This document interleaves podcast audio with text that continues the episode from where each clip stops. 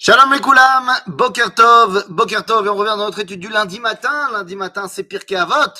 Et donc voilà, nous sommes arrivés à la Mishnah 16, c'est-à-dire la Mishnah de Rabban Gamliel. Ah oui, mais alors attention, Rabban Gamliel, c'est Rabban Gamliel Azaken.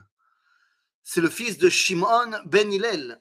C'est-à-dire, c'est le petit-fils de Hillel. Et c'est-à-dire surtout, nous sommes les dernières années avant la destruction du Beth Amikdash.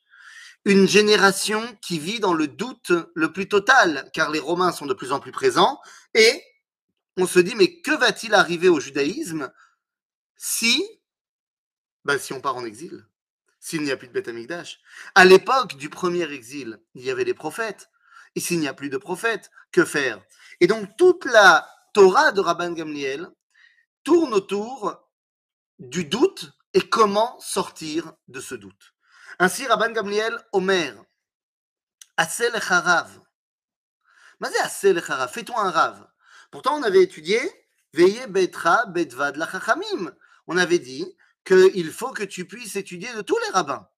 Et donc, lorsque là, ici, Rabban Gamliel nous dit Asel Harav, ça ne veut pas dire que tu ne dois étudier que d'un rabbin. Tu dois étudier de tous les rabbins. Aval au niveau de la Ora'a, c'est-à-dire au niveau de la halacha, il faut que tu aies ton rave qui te donne une colonne vertébrale. Il faut que pas tu peux pas être euh, le rabbin qui va devoir maintenant l'ifsoc et dire toutes les cinq secondes ouais non mais lui il dit comme ça mais lui il dit comme ça lui il dit comme ça. Tu peux apprendre de tout le monde, mais tu dois avoir une, colonne vertébrale pour l'ifsoc halacha pour déterminer quelle est la halacha en ta génération. Donc il nous dit asel echarav veistalek minasafek.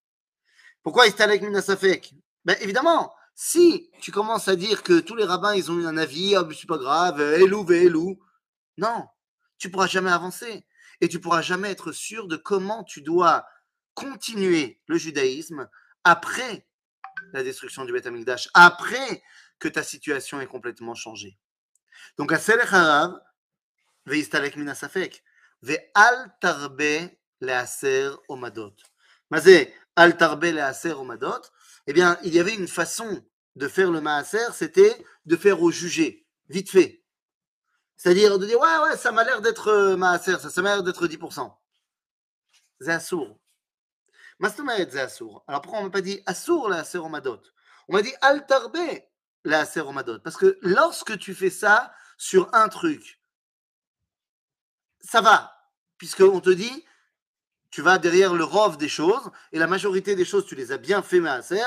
Donc celui-là, il est peut-être pas exact, c'est pas grave. Mais si tu commences à vivre dans une réalité où tout n'est qu'approximatif, alors ton judaïsme sera approximatif.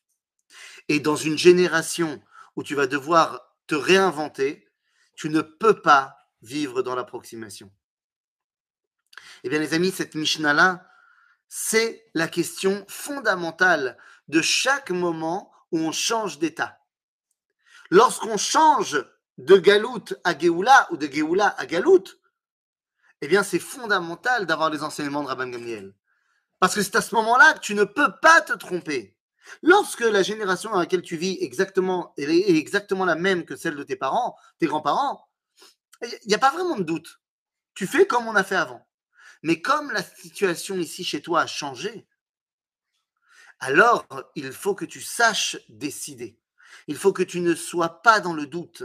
Même s'il y a un doute, même si je ne sais pas, puisque je ne peux pas analyser la chose comme mes parents l'ont fait, il faut que je sois serein et que je fasse confiance à Kadosh Baruch qui me donne la bonne direction.